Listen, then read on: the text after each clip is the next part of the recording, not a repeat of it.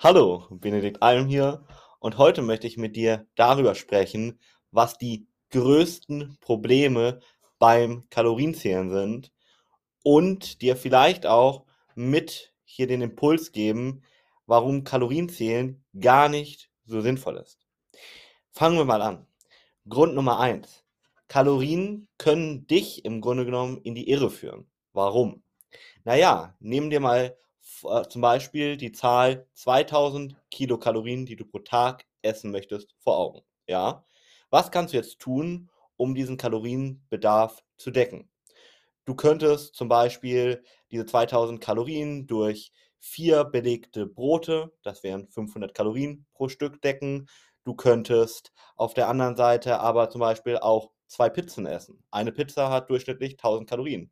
Das heißt, mit zwei Pizzen würdest du auf 2000 Kalorien kommen und hättest nach dem Kalorienzählen sozusagen jetzt eben vielleicht aber damit nicht deine Makronährstoffe wie zum Beispiel Eiweiße oder auch Fette mitgedeckt, sondern hast diese Kalorien fast ausschließlich durch Kohlenhydrate in dem Fall gedeckt, beziehungsweise bei Pizza, je nachdem, was du da tatsächlich isst, natürlich auch noch andere Bestandteile. Aber was ich dir mitgeben möchte, ist, es kommt nicht nur auf die Kalorien an, und das ist eben einer der Gründe, warum Kalorienzählen gar nicht so sinnvoll ist, sondern es kommt vor allem auf die Makronährstoffe an. Also wie viel Fette, Eiweiße, Kohlenhydrate und Ballaststoffe isst du. Und dann natürlich auch noch auf der anderen Seite, wie viele Mikronährstoffe sind da enthalten. Das heißt, zum Beispiel bei einer Pizza kannst du davon ausgehen, dass da eher nicht so viele Vitamine, Mineralien und Spurenelemente enthalten sind. Aber du würdest trotzdem damit jetzt zum Beispiel rein durch das Kalorienzählen ja abnehmen können, aber damit deiner Gesundheit zum Beispiel nichts Gutes tun und gerade wenn du den Eiweißbedarf auch nicht deckst, zum Beispiel eher Muskulatur abbauen, damit zwar abnehmen, aber kein Körperfett. Und das ist ja nicht dein Ziel. Ein weiterer großer Punkt ist, dass die Angaben der Kalorienmenge auf den Verpackungen häufig gar nicht stimmen. Wir wissen, und das hat sich in verschiedenen Studien immer wieder auch gezeigt, dass gerade zum Beispiel in Tiefkühlmahlzeiten durchschnittlich 8% mehr Kalorien enthalten sind, als auf der Verpackung angegeben ist. Ja.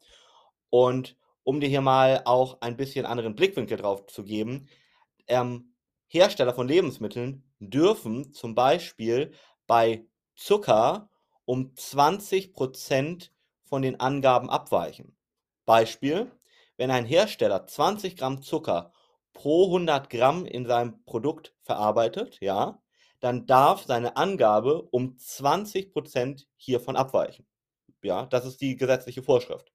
Das heißt, er könnte jetzt zum Beispiel 10 Prozent weniger angeben, also nur zum Beispiel 18 Gramm, statt dass da tatsächlich 20 Gramm enthalten sind. Und dann würdest du aber jedes Mal mehr Kalorien zu dir nehmen, ohne dass du das weißt und würdest vielleicht damit gar nicht mehr abnehmen können. Das heißt, da musst du wirklich im Auge behalten, dass eben die Kalorienmenge auf den Verpackungen häufig nicht stimmt.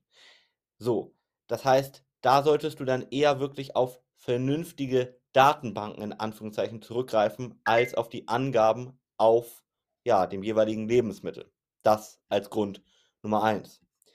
Dann ein weiterer Punkt, über den ich schon in verschiedenen Folgen vorher gesprochen habe, ist, dass eine Kalorie nicht gleich eine Kalorien ist. Was heißt das? Nur als Beispiel wissen wir ja, dass wir drei Makronährstoffe haben. Eiweiß mit 4 Kilokalorien pro Gramm, Kohlenhydrate mit 4 Kalorien pro Gramm und Fett mit 9 Kilokalorien pro Gramm. So.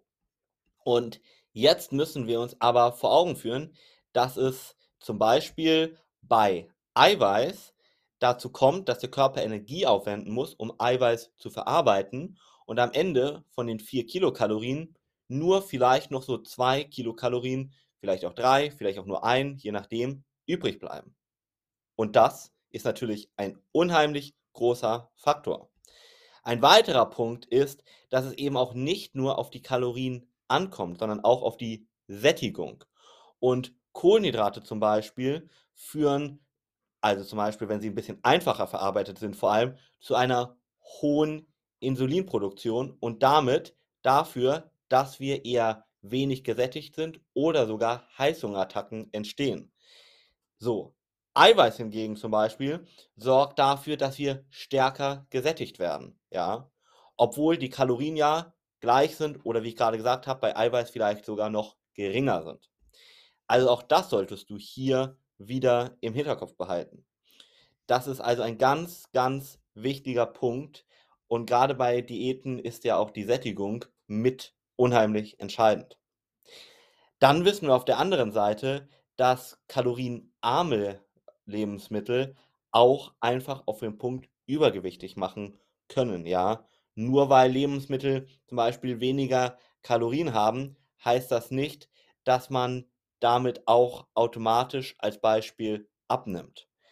Und da sei zum Beispiel, worüber ich gerade schon gesprochen habe, auch die Leitgetränke oder Leitprodukte im Allgemeinen genannt, die vielleicht Fett einsparen, aber wieder Zucker beinhalten. Und der Zucker sorgt wieder für den Insulinausstoß und für Heißhungerattacken zum Beispiel. So. Das heißt, da musst du also aufpassen, dass es eben, wie gesagt, nicht nur auf die Kalorien drauf ankommt. So.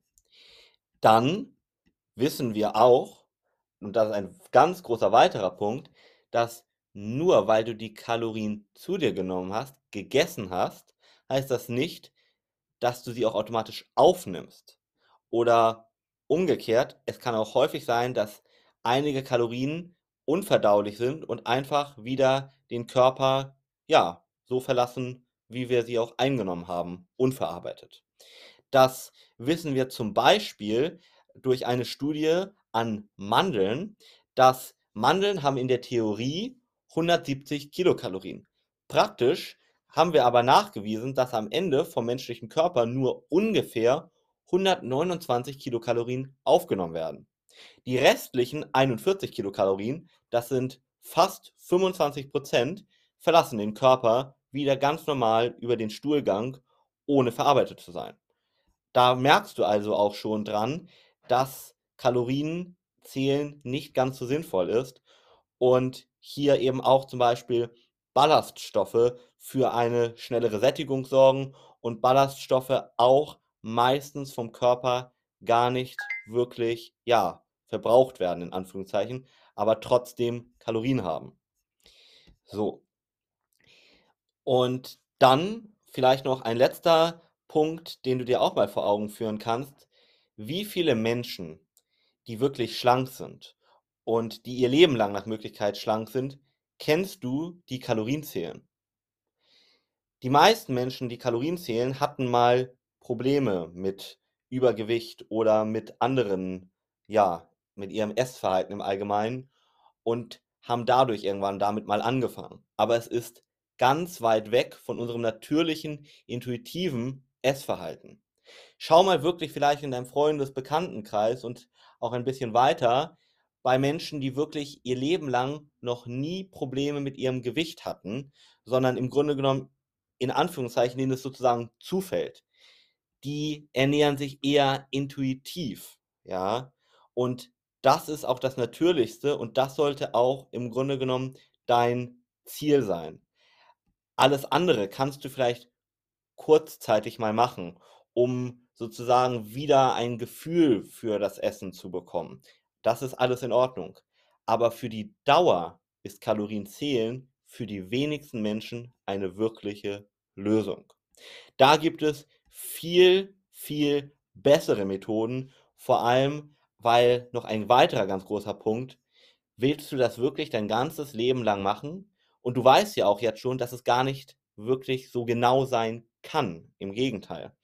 Und auf der anderen Seite, wenn du vielleicht jetzt bei Freunden essen gehst, wenn du im Restaurant essen gehst, wenn du ja unterwegs bist, da kannst du gar nicht so genau tracken, die Kalorien zählen und es wird sehr, sehr ungenau und im Grunde genommen machst du es dir dadurch deutlich schwerer, als wirklich zu schauen, langfristig Gewohnheiten zu etablieren, mit dem du dann intuitiv, also sozusagen mit einem guten Gefühl, weil du innerlich weißt, was dir gut tut, was du machen kannst, was du nicht machen kannst, danach dein Essen auswählen kannst und damit abnehmen kannst.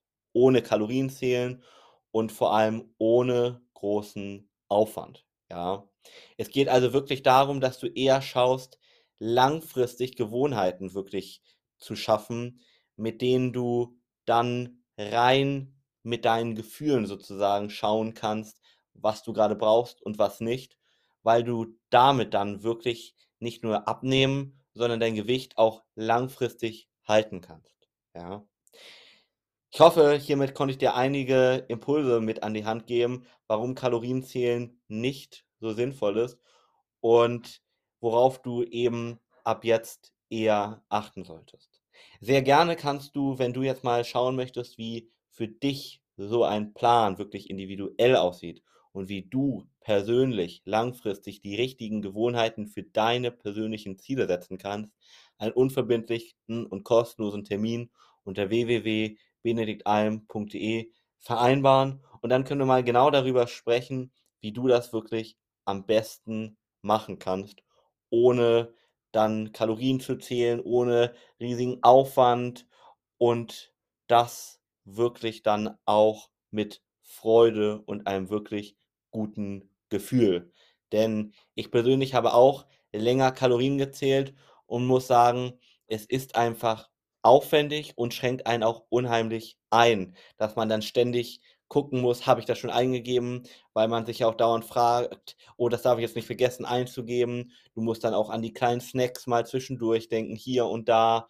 Und ich finde, das setzt einen eher unter Dauerstress, grade wenn man dann noch, ja, zum Beispiel Kinder hat, wenn man berufstätig ist und so weiter und so fort, dann braucht man nicht noch eine zusätzliche Belastung, sondern sollte da eine deutlich einfachere Lösung finden. Dein Benedikt Alm.